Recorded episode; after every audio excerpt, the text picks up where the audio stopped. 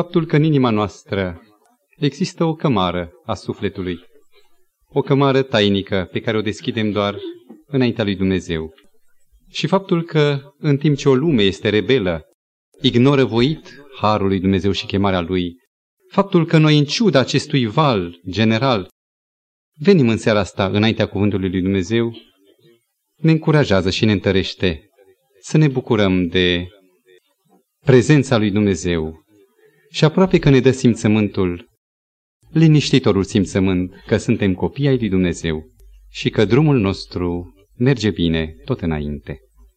S-ar putea însă, în lumina Sfintei Scripturi, să ignorăm un fapt fundamental. Bucuroși că credem în Hristos, bucuroși că citim din Biblie și psalmii în fioară, fericiți că Hristos a murit pentru mine, sau pentru mine, sau pentru mine, pentru fiecare în parte, să ne șteargă din ochi faptul că nu orice călător care pleacă cu rucsacul plin, care pleacă cu voie bună să escaladeze un deal, un munte, un itinerariu, este și pe drumul cel bun. Atâtea istorii tragice ne-au atras atenția și ne atrag atenția că în orice călătorie, pe lângă bucuria de a face o explorare sau de a pune amprenta bocancului de alpinist pe o cotă, pe zăpezi, pe lângă aceste bucurii și aceste siguranțe pozitive, optimism, avem nevoie de o hartă și avem nevoie de o busolă. Nu de mult am trecut cu ochii printr-o carte care evoca tragica expediție a lui Robert Scott în Antarctica, un ofițer englez care, pentru onoarea coroanei, vrea să înplânte primul la Polul Sud steagul Marii Britanii. Și nu numai că ajunge al doilea, dar nici măcar nu se mai întoarce, pentru că în ciuda bunei dispoziții, în ciuda oamenilor căliți, aleși, cu antrenament, i-a lipsit o anumită informare. Credeți dumneavoastră că, fiind sub raza de influența Duhului Sfânt și a îngerilor, fiind în atenția lucrării lui Dumnezeu, harul e activ, lucrează. Nu credeți că dacă eu sau dumneavoastră nu o să ajungem pe drumul cel bun, nu credeți că va fi o, o pricină, un prilej de pierzare și de regrete veșnice? Faptul că avem o Biblie în timp ce sunt atâtea direcții de înaintare, pe aici, strigă unii, ba dincoace, pe aici, niciunul nu aveți dreptate, pe dincoace. Și în timp ce fiecare își reclamă dreptul de a fi adevăratul ghid al creștinismului, al închinării, în timp ce toți avem aceeași Biblie, nu credeți că însuși acest fapt este o gravă eroare cu urmări fatale? Dumnezeu ne-a dat Sfânta Scriptură în mână. Și dacă acesta este ghidul care ne arată invariabil și pentru oricine drumul cel adevărat, atunci suntem datori, din dragoste pentru noi și din dragoste pentru Dumnezeu, pentru adevărul Lui, să ne recercetăm nu pozițiile, pentru că sunt biblice, ci poate felul de a înțelege din partea mea a revelației lui Dumnezeu. Și nu cumva lăsând acolo o părticică, un fir de nisip, să devieze traseul și să mă pomenesc pierdut. Există în epoca modernă un rod al cunoașterii pe care dorim să-l aplicăm și noi.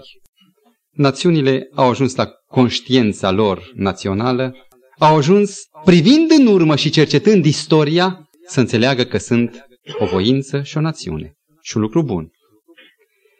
Această confuzie care la ora actuală împarte, desparte creștinismul, nu cred că va putea fi înțeles, înțeleasă. Nu cred că vom putea să discernem sau să înțelegem cauza acestor frământări, acestor mișcări centrifuge în mijlocul creștinismului, decât dacă privim și noi în urmă. Și dacă alunecăm pe acea rază ignorată a marii lupte dintre bine și rău, din timpul nostru în urmă, undeva în spate, ajungând să parcurgem înapoi secolele, descoperind că undeva, într-un punct, s-a produs o fisură și că această fisură, acest mic ac de macaz, creează asemenea distanțe, asemenea neînțelesuri asupra celuiași cuvânt al Bibliei din partea multora care ne numim creștini. Data trecută am încercat să facem legătura dintre prezent și momentul când s-a produs fisura în gândirea creștină. E o lucrare grea. Orice retrospectivă riscă să fie denaturată dacă îmi amestec, alături de Cuvântul lui Dumnezeu, dacă îmi amestec propria mea gândire. Cuvântul lui Dumnezeu plus gândirea mea proprie egal minciună sau eroare. N-a folosit diavolul aceeași metodă. Și atunci când interpretăm trecutul, trebuie să fim onești, trebuie să fim sinceri, gata să ne lăsăm impresionați de un adevăr care poate mă deranjează. Data trecută s-a deschis un studiu asupra unui eveniment care a durat două secole și jumătate, în miez, sau un secol și jumătate, dacă vreți, punctul de vârf, dar care își aruncă înrăurirea până în zilele noastre. Vă amintiți, desigur, despre acel tainic sau neînțeles curent numit gnosticismul, despre care am aflat că a încercat să creeze o sinteză a tuturor religiilor, a tuturor filozofiilor, să fie un fel de suprareligie, un fel de sistem care să împace ecumenic și într-un sens evolutiv, adăugând tradiție după tradiție, adăugând părere nouă după părere nouă, să împace tot ceea ce putea să fie gândirism la data aceea. Vă amintiți de cele cinci școli mari care nu se pot apropia ale gnosticilor, din ceea ce s-a spus data trecută, de sisteme contradictorii în însuși sânul gnosticismului, de la aberații copilărești, râdem de ceea ce pot spune ei, până la sofistării foarte alambicate și elaborate, foarte rafinate. Găsim aici influențe orientale de toate soiurile, până și budiste. Găsim aici filozofii de toate nuanțele. Găsim aici amestecate misterele grecești cu mozaismul, cu creștinismul. Domnul Hristos este un supraerou din care este mult bine, dar nu este Hristosul creștin.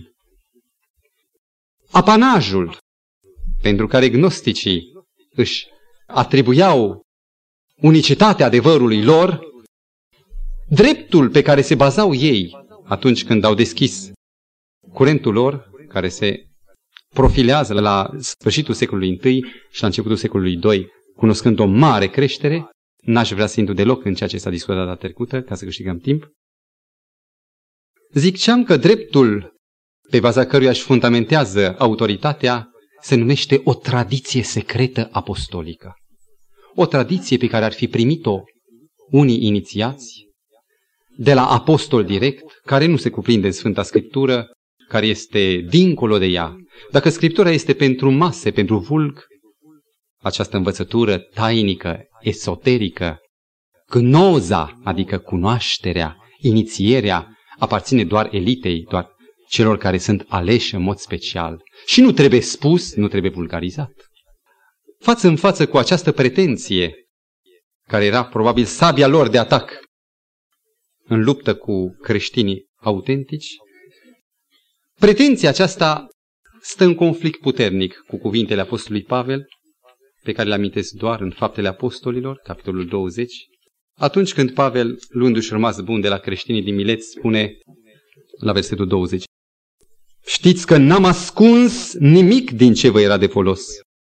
Ei susțineau, gnosticii, că au primit aceste învățături, tradiția apostolică orală, în mod ascuns și tainic, în timp ce Pavel, exponentul corpului apostolilor, spune, știți că n-am ascuns, n-am tăinuit nimic din ce vă era de folos. Și am propovăduit, am învățat înaintea norodului, nu în mod secret, înaintea norodului și în case, iar uh, în versetul 21 mai adaugă, și să vestesc iudeilor și grecilor, nu numai unor inițiați, ci oricui din orice categorie. Aceasta era atitudinea deschisă de vestirea Evangheliei. așa se vestea cuvântul lui Dumnezeu, nu într-un mod ascuns, într-un mod gnostic. Și Apostolul Pavel, același care vorbește deschis, în epistola către Coloseni, la capitolul 2 cu versetul 8, avertizează pe contemporanii săi care deja aveau de a face cu primele începuturi ale gnosticismului, acestui curent de adunătură, și anume, luați seama ca nimeni să nu vă fure cu filozofia și cu o amăgire deșartă după tradiția, după datina oamenilor, după învățăturile începătoare ale lumii și nu după Hristos.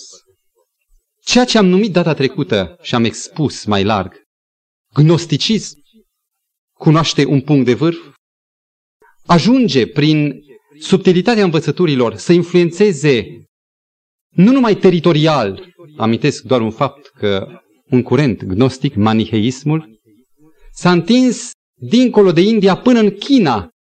Era încă de găsit în diferite comunități maniheismul în China și până în Spania, deci pe largi, largi teritorii.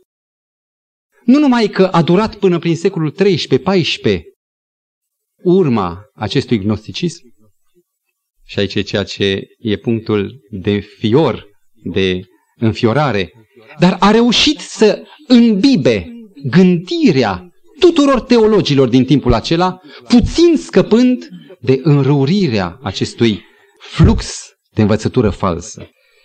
Aș dori să citesc din nou un fragment din uh, marele comentariu german al lui Myers la capitolul Gnosticism.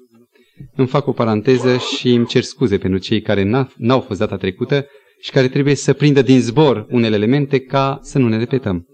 Încheierea. Cei mai reprezentativi părinți bisericești datorează gnosticismului multe doctrine împrumutate de la ei. În tradiția bisericească, filozofia platonico-stoică continuă să se bucure de această autoritate, de data aceasta în speculațiile și în dogmatica părinților bisericești, iar formele păgâne ale cultului misterelor continuă să înveșmânteze practicile și sacramentele bisericii. Omul nu este creștin, probabil este un observator obiectiv și încearcă să redea, să explice cum de cultele istorice, confesiunile tradiționale, istorice, sunt atât de îndepărtate ca manieră de închinare, ca doctrină față de învățătura primară a Domnului Hristos și apostolilor. În urma conflictului cu gnosticii, spuneam data trecută, curentul acesta paracreștin alături de creștinism ajunge compromis, ajunge să se stingă, dar nu înainte de a aprinde cu focul torței rătăcirii făclia bisericii, amestecând pentru totdeauna în istoria bisericească, în istoria creștină, amestecând pentru totdeauna puținul venin care, diluându-se, ajunge să impregneze toată, să zic, uh, doctrina, toată manifestarea, toată ceremonia și ritualul creștinismului de atunci încolo. Probabil această remarcă a fost pentru mine, la un moment dat, o revelație înțelegând cum s-a ajuns la atâtea forme care nu-și găsesc acoperirea în Noul Testament și în Scriptură. Suntem încă într-o paranteză introductivă. Data trecută aminteam că în urma istoriei, în urma conflictului cu gnosticismul, creștinismul ajunge să iasă, pe lângă faptul că și-a întocmit un canon al Bibliei, să iasă cu un material adițional, un material suplimentar care a continuat să se numească, după modelul gnosticilor, tradiția. Noi când judecăm tradiția, mergem cu gândirea până la un nume rezonabil, de exemplu Ioan, gură de aur sau Crisostomos, adică gură de aur. Și mergem înapoi cu aceste învățături, dogme tradiționale, până la un om. Și socotim că de la el încoace se gândește în felul acesta. Cum credeți însă că un om ajunge la un moment dat să gândească unele lucruri? Poate un om să fie scos din mediul gândirii, din limitele epocii sale? Gândiți-vă că dacă Abraham, omul lui Dumnezeu, patriarhul, a fost limitat la poligamie, la sclavaj, avea sclav, robi. Gândiți-vă că dacă Calvin, unul din marii reformatori, a ars peruc, încadrându-se și el în limitele epocii, așa era la data aceea, așa se credea. Dacă Martin Luther, primul reformator german, avea un fel de a vorbi foarte trivial pentru noi, el fiind un exponent al epocii. Așa se vorbea la data aceea, care pentru noi urechi fine ne șochează. Cum credeți că părinții bisericii, aceste nume mari, aceste frunți luminate, n-au împrumutat și n-au ajuns să gândească datorită influențelor epocii asupra lor? Amintiți-vă, nu există aproape părinte bisericesc care să nu fi fost influențat în gândirea sa de curentele locale și ale timpului pe care gnosticismul le-a încolăcit, le-a înfășurat în jurul bisericii creștine. Bisericile istorice oferă pe lângă Biblie un mare tezaur numit tradiția. Tradiția care nu este Biblie. Este pe lângă Biblie altceva. Dacă ar fi doar tradiția în sine, o reluare a Bibliei, atunci n-ar mai fi tradiție. Ar fi tot o Biblie comentată. Tradiția însă există prin faptul că e altceva, un element nou față de Biblie. Dacă data trecută am expus o sumedenie de citate prin care se putea recunoaște în tradiția creștină bogate urme, semnalmente, că ele provin din gândirea împrumutată a ereticilor, agnosticilor, am să prezint acum câteva fragmente care semnalează că totdeauna au existat bărbați creștini consacrați care au recunoscut pericolul unei tradiții în afară de Biblie.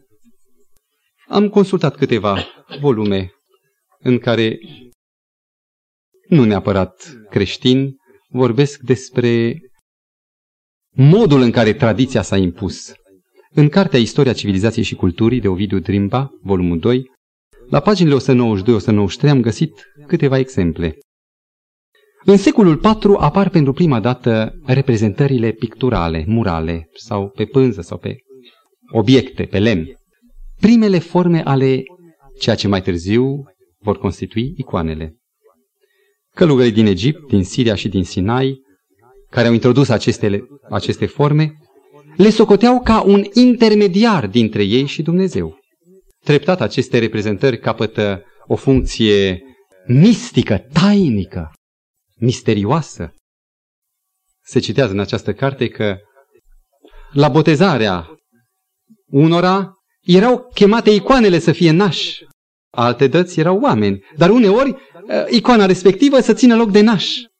Unii călugări răzuiau din partea lemnoasă a icoanelor câteva firimituri să le bage în cuminecătură, socotind că este ceva mistic, o putere nemaipomenită dacă o bucățică din ele ajunge să fie asimilată, înghițită de om. Și dacă aceasta se petrecea în mod delicat și neșocant în secolul IV, cam în aceeași epocă, în anul 350 aproximativ, în Spania are loc un conciliu în care se hotărăște ca în biserică să nu fie admise picturi. Iar în secolul VI, Grigore cel Mare lăuda pe episcopul de Marsilia pentru că scosese toate icoanele din bisericile lui afară. Și Grigore cel Mare a fost chiar papă. Vedeți dumneavoastră, oameni cu vederi nu neapărat protestante, ci care s-au înspăimântat de ce putea să însemne tradiția, au început să uh, protesteze împotriva ei. Traducătorul Bibliei, în jurul anului 400, 406, 408, Ieronim de Betlehem, care a stat mult timp retras, singur cu cartea în mână, atunci când s-a întors în lume cu Vulgata, aceasta e cartea tradusă de Ieronim, venind cu Vulgata oferind-o lumii, o carte care acum este versiunea oficială a Bisericii Catolice, care la data aceea a fost declarată eretică, deși el nu era un eretic, când a simțit valul grozav al tradiției care se răspândea, nu între gnostici, ci chiar în cadrul bisericii din secolul 4-5, scria Orice tradiție care nu există în Scriptură e vrednică de disprețuit și vrednică de lepădat. Cei care susțin o tradiție apostolică ce e lipsită de autoritatea Bibliei se află sub sabia mâniei lui Dumnezeu.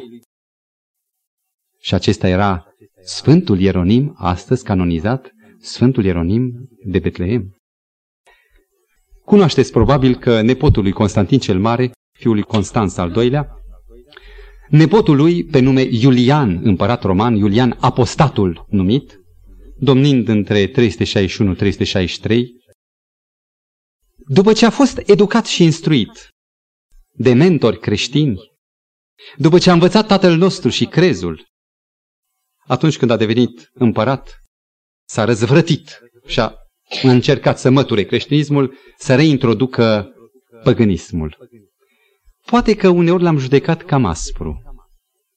Cum credeți că se poate ca un tinerel care are familia pro-creștină sau chiar creștină și care este educat încă din copilărie de un învățător creștin să ajungă un anticreștin celebru? Ascultați un fragment dintr-o scriere a lui Iulian Apostatul pe care am găsit-o într-o carte care analizează religiile lumii de Walter Kaufmann, o carte modernă. Omul, autorul, este bogat cunoscător, chiar dacă nu este un creștin, propriu-zis. Și citează pe Iulian. Ascultați. Din păcate, voi creștinii nu rămâneți la învățătura apostolilor. Cine poate găsi o listă exactă a inovațiilor voastre, adăugate, a introducerii multor moaște ale celor morți, foarte de curând, ca obiect de închinare? Ați umplut toate locurile cu morminte și cu monumente. Dacă Iulian ajunge apostat, sunt dispus să acord mai multă înțelegere. S-ar putea ca să-l fi dezgustat creștinismul foarte influențat de tradiții. Și a spus, dacă așa stau lucrurile cu creștinismul, mă întorc mai bine la crezul vechi roman. Încă câteva mărturii istorice. Un călugăr catolic, Abelard, care a trăit în jurul lui 1100 al erei noastre, a scris o carte, carte critică la adresa tradiției, numită Sic et non, adică da și nu, în care face o enumerare a aproximativ 150 de contradicții mari, majore, în cadrul tradiției, numită tradiție, tradiție creștină ortodoxă, adică drept credincioasă. Toma dacă vino este o figură cu aureolă printre învățații catolici. Și el însuși, deși glasul lui a fost estompat, a fost acoperit, este deranjat de faptul că tradiției se conferă autoritate divină. El scrie, tradiția ar trebui să fie luată doar probabilă și nu ca regulă, de fiecare dată cu discernământ. Farar, un uh, scritor, un autor care scrie o istorie a interpretării, face următoarea declarație. Sunt foarte puțini părinți bisericești ale căror pagini să nu fie pline cu erori de metodă, de fapte, erori de istorie și ceea ce e mai grav, cu erori de doctrină. Aceasta este doar simpla constatare a adevărului, fără cea mai slabă calomniere. Am o carte, o carte la care am să mă refer. Nu este o carte protestantă, din potrivă, E o carte ortodoxă scrisă de Petre Stavrescu, un general, membru al Academiei franceze, și prefața cărții, apărută la 1938, o semnează Gala Galaction, preot ortodox. Și înainte de a mă referi la cartea aceasta, mai amintesc ceva din lucrarea lui Walter Kaufmann. În Noul Testament nu găsim nimic despre închinarea sfinților, despre cultul relicvelor sau despre purgatoriu. Și el declară, creștinismul în expansiune absoarbe tot mai mult din ideile oamenilor care intră în creștinism. După al doilea război mondial, continuă Walter Kaufmann, Biserica Catolică admite că mulți sfinți care erau adorați și sunt adorați nu au trăit niciodată. Cultele păgâne precreștine supraviețuiesc în creștinism, spunea acest om de cultură. Ei, ascultați acum un fragment din Cartea Suprema Iubire. Îmi dau seama că nu se poate prezenta tot în puțin. Am să redau doar câteva titluri. La pagina 45 al cărții, autorul face o comparație între budism și creștinism, de exemplu. Și înșiră o serie de preluări, de moșteniri din mers, printre altele mătănile, venerarea relicvelor, celibatul clerului, spovedania la ureche, care a fost preluată, clopotele, de acolo vin acele clopote care dau un iz creștin, deși sunt dincolo de Eufrat, pomenile pentru morți, care se făceau din grâu, fiert și orez, exact coliva de azi. La pagina 139, cartea poartă un titlu. Revărsarea păgânismului peste creștinism. Și nu mai spun, pentru că vă imaginați cam ce prezintă. La pagina 176 prezintă ritualuri introduse în biserica și în ceremonialul creștin. La 376 se introduce cultul sfinților. În jurul anului 400, rugăciunea pentru morți. Vă citesc exact din carte. În anul 688, cultul crucii. În 688, cultul relicvelor. În 688, același an, cultul icoanelor. Este o listă de 26 de inovații pe care nu le mai citesc. La pagina 168 enumără 22 de slujbe religioase oficiale ale bisericii istorice, începând cu moliftă, sfeștanie, etc., și continuă. Oare săvârșit a Iisus alte acțiuni sacre decât botezul, binecuvântarea nunții și Sfânta Cină? Deci avem în religia noastră, adoptate din păgânismul orfeic, toate magiile și toate superstițiile vrăjitorești. Mi s-a părut foarte îndrăzneț cum scrie acest autor.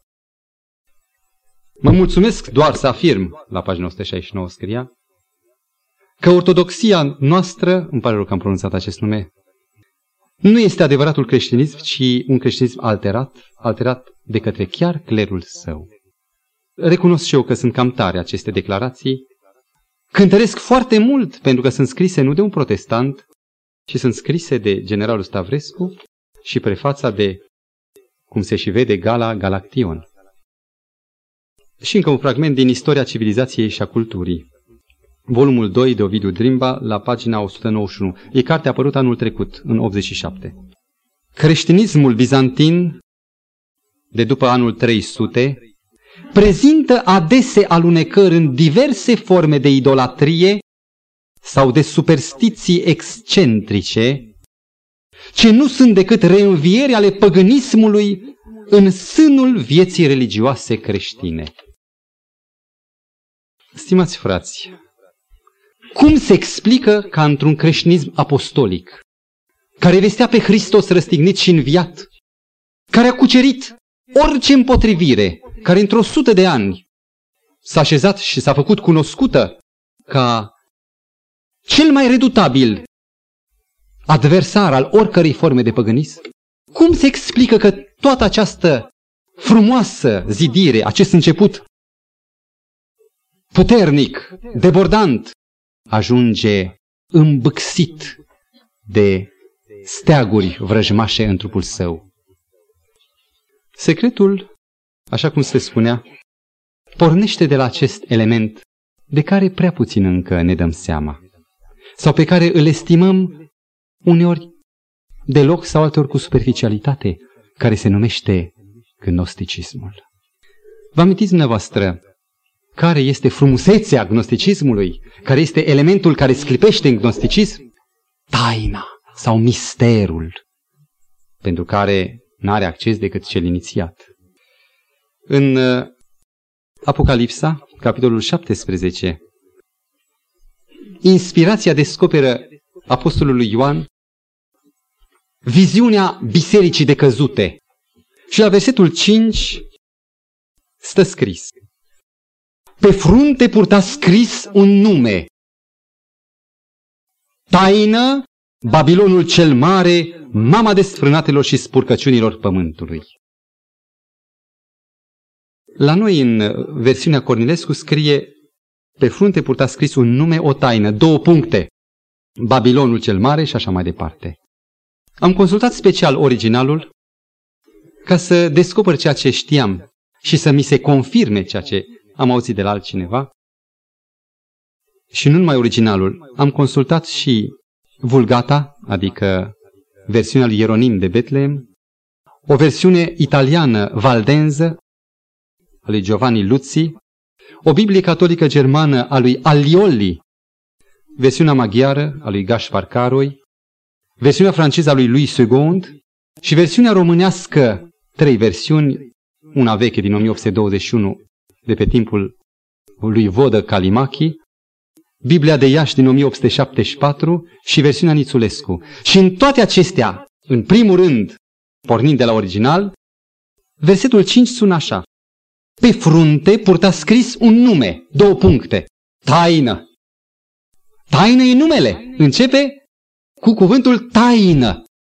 Și în Calioli, autorul catolic sau traducătorul catolic, îi pune și un semn de strigare, taină sau misterion. Babilonul cel mare. Observați dumneavoastră că ceea ce este comun între gnostici și tradiția socotită bisericească e tocmai elementul mister, taină.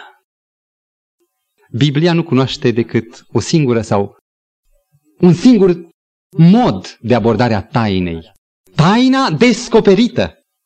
Adică chiar cartea care prezintă tainele Apocalipsa se numește Apocalipsa, în grecește descoperire. Toate tainele în Apocalipsă, toate tainele din Biblie, sunt descoperiri. Și am trei sensuri în care se folosesc cuvintele taină în Biblie. Și anume, ascuns până la un moment dat, dar acum descoperit, pentru asta vedeți Coloseni 1 cu 26 la 28, unde se vorbește taina ascunsă, ținută ascuns de viacuri, dar descoperită acum sfinților lui, și anume Hristos în voi, pe care o propovăduim oricărui neam. O taină care se descoperă doar sfinților, un al doilea sens al aplicării cuvântului taină. Se descoperă celor care cred, care au ochi să vadă, în timp ce alții, ignorând calea credinței, rămân mai departe în necunoștință.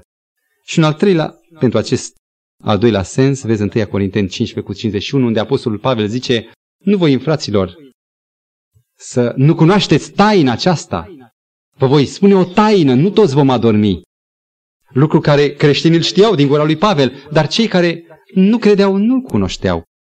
Și un alt sens, al treilea sens al tainei din Biblie, ceea ce e descoperit cert, dar pentru care mintea omenească nu are o suficientă explicație datorită limitei omenești. E taina fără de legii, nu poți explica păcatul. Taina Evlaviei, adică întruparea.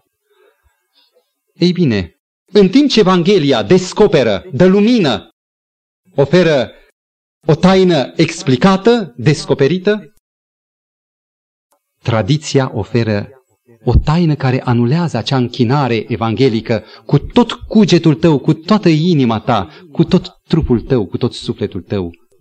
Și în locul acestei închinări evanghelice, cu toate capacitățile tale, anulându-le, aduce altceva decât rațiune.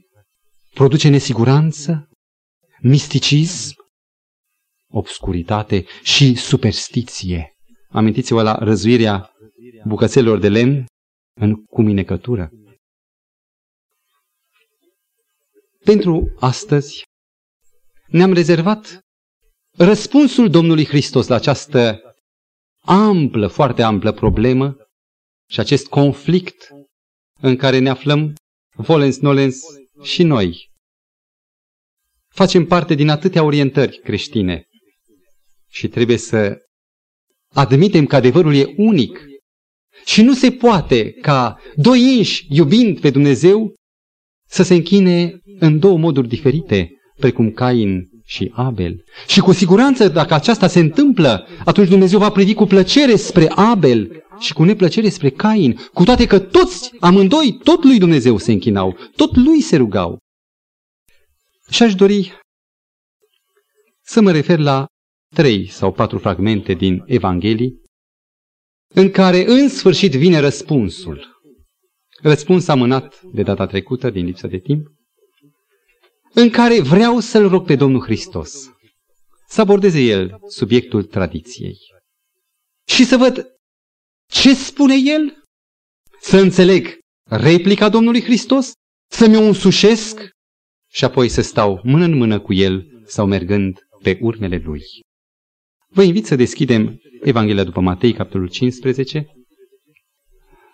Un subtitlu deasupra capitolului ne introduce fariseii și datina sau tradiția datina bătrânilor. O să spuneți bine, bine, Domnul Hristos a vorbit despre altă tradiție, dar n-a vorbit despre tradiția creștină. Aș putea să răspund atunci că orice tradiție este comună nu în ce zice, ci în maniera în care se produce și în modul în care opune o altă cunoștință față de ceea ce stă scris și care nu are nevoie de adaus. În Deuteronom 4 cu 2, Proverbe 30 cu 6 și în Apocalips 22, versetele 18 și 19, se dă de trei ori un avertisment să nu adaugi nimic, să nu scoți nimic din cuvânt, să nu fi găsit vinovat.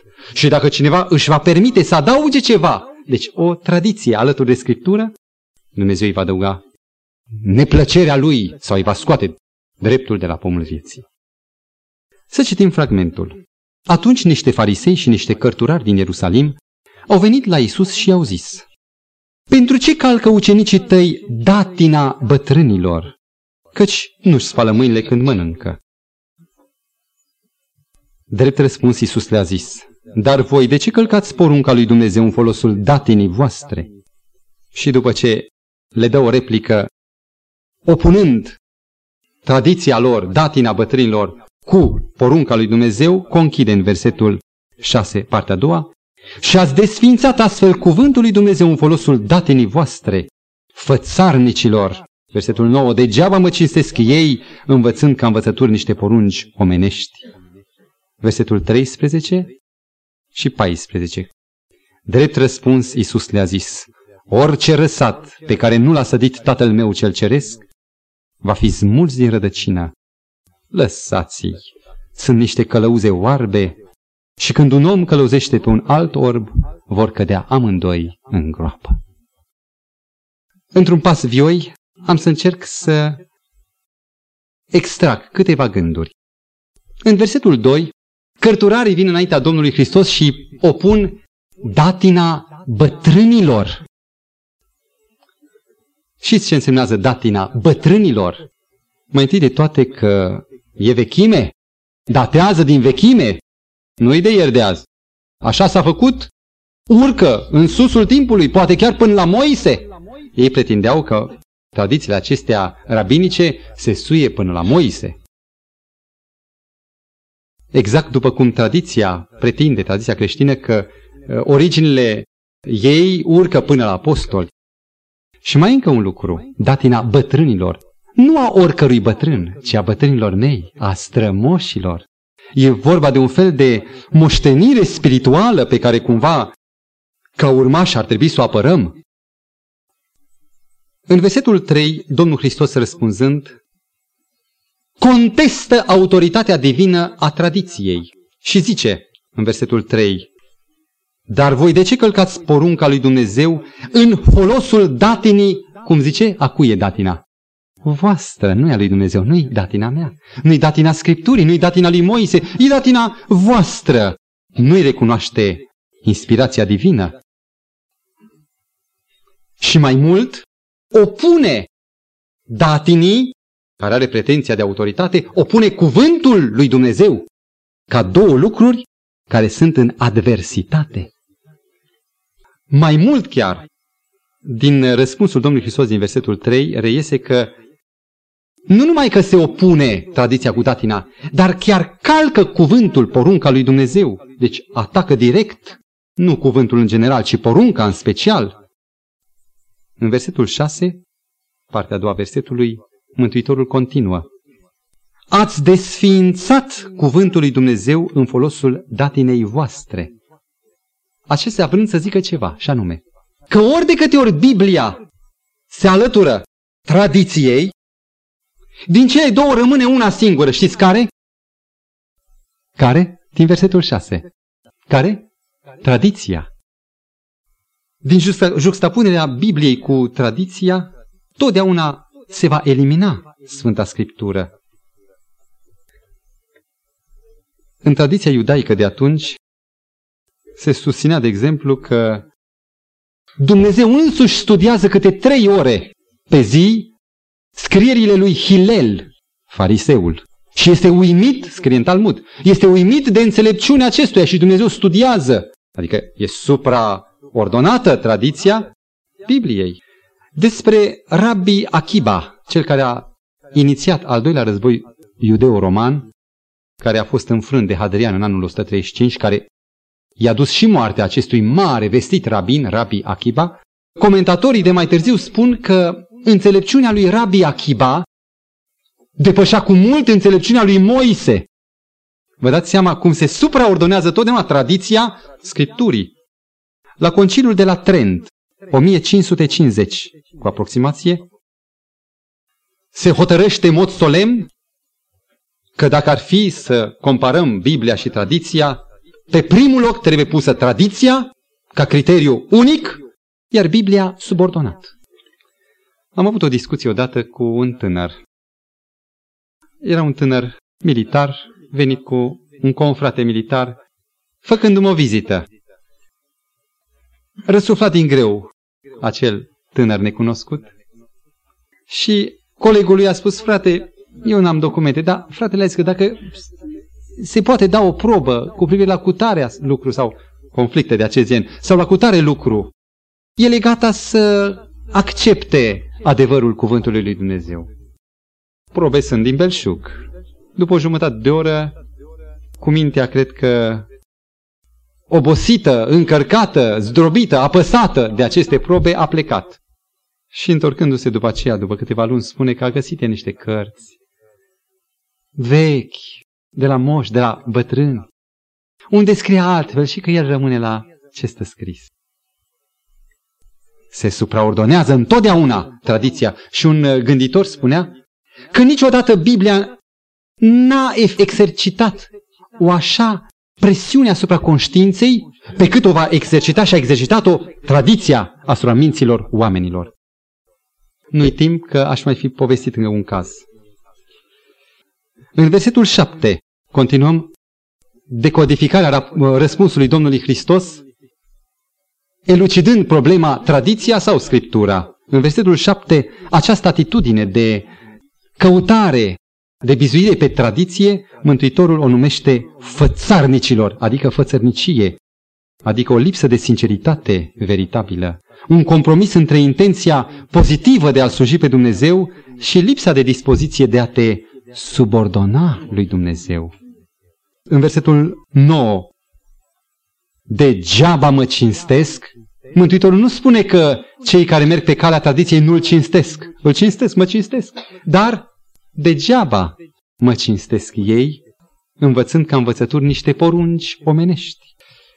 Iar în versetele 13 și 14, în acest conflict, în acest frământ, ne se oferă două căi, două soluții, două alternative. Orice răsad versetul 13, pe care nu l-a sădit Tatăl meu cel ceresc, e vorba de răsat de învățătură, va fi smuls din rădăcină, deci o soluție. E în Biblie, cum spunea Ieronim, accept tradiția care e în Biblie. Nu e în Biblie, nu e sădită de Tatăl meu, răsadul trebuie smuls din rădăcină.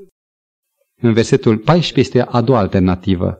Lăsați-i, sunt niște călăuze oarbe și când un orb călăuzește un alt orb, care e finalul?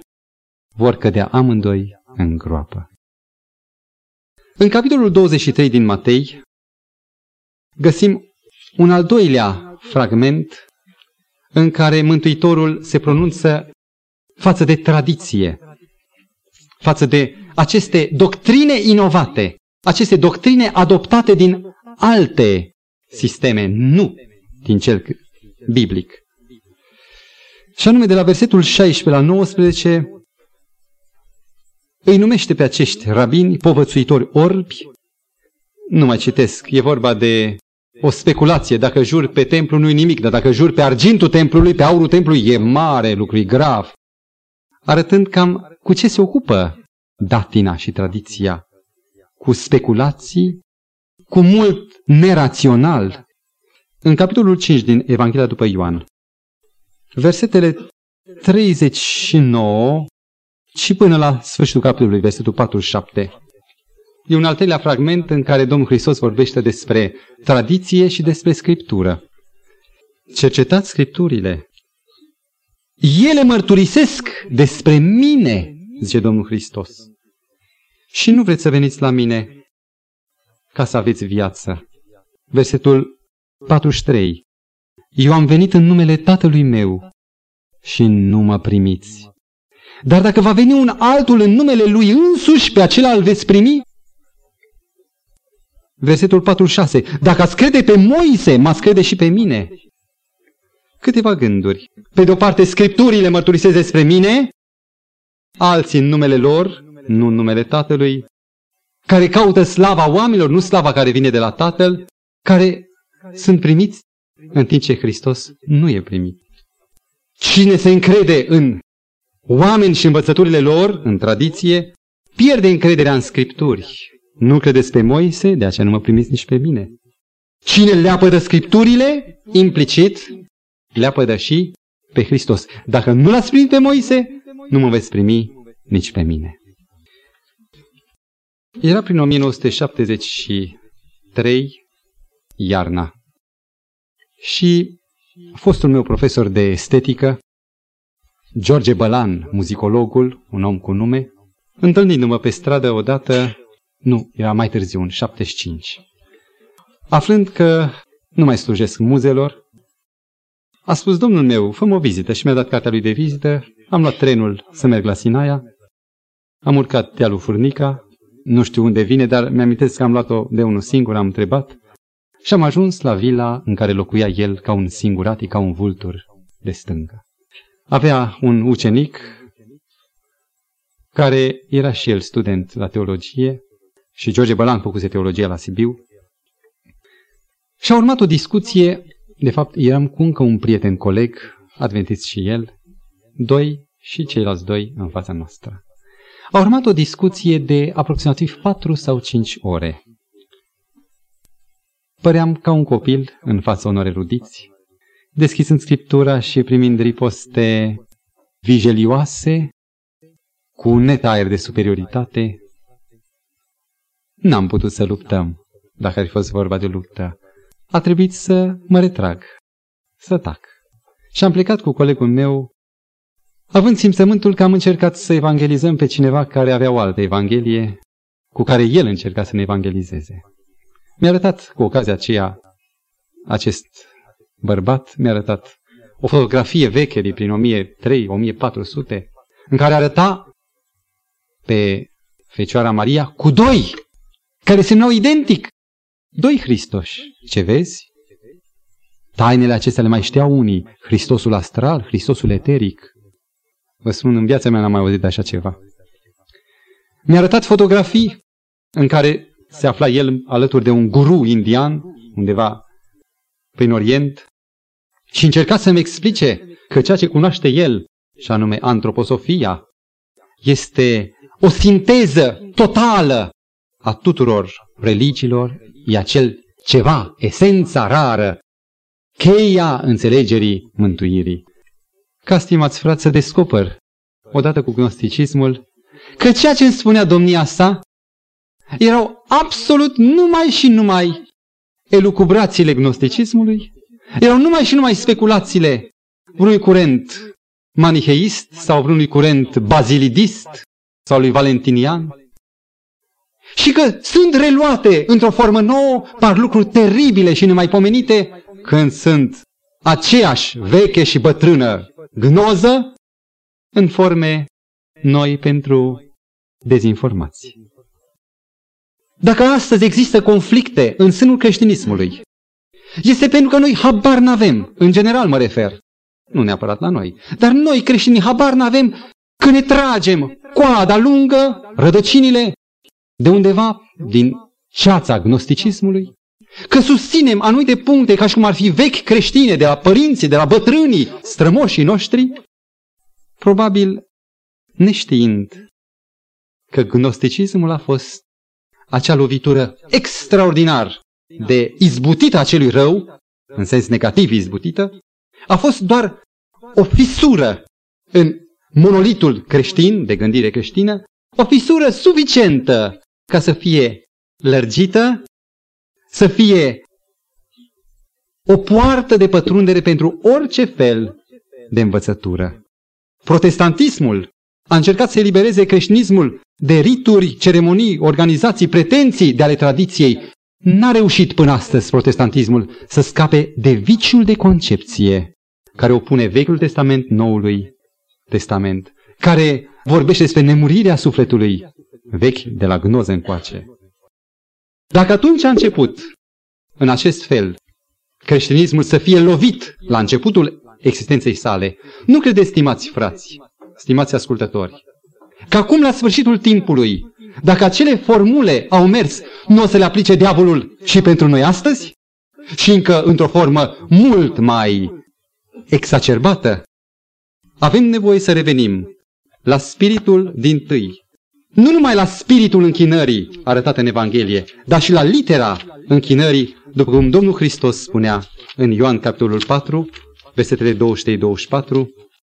Vine ceasul când închinătorii adevărați sunt și închinători falși, se vor închina Tatălui în Duh, în Spiritul Apostolic și în adevăr. Cuvântul tău este adevărul. Se referă direct la litera închinării apostolilor.